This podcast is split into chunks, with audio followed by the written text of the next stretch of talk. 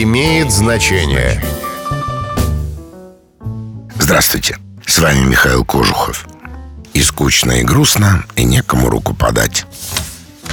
Это цитата, конечно же, из стихотворения Лермонтова, которое так и называется «И скучно, и грустно». Жизненный период поэта, когда были написаны эти стихи, оказался наиболее печальным, безрадостным, депрессивным. Его состояние ясно передает короткие лаконичные строки.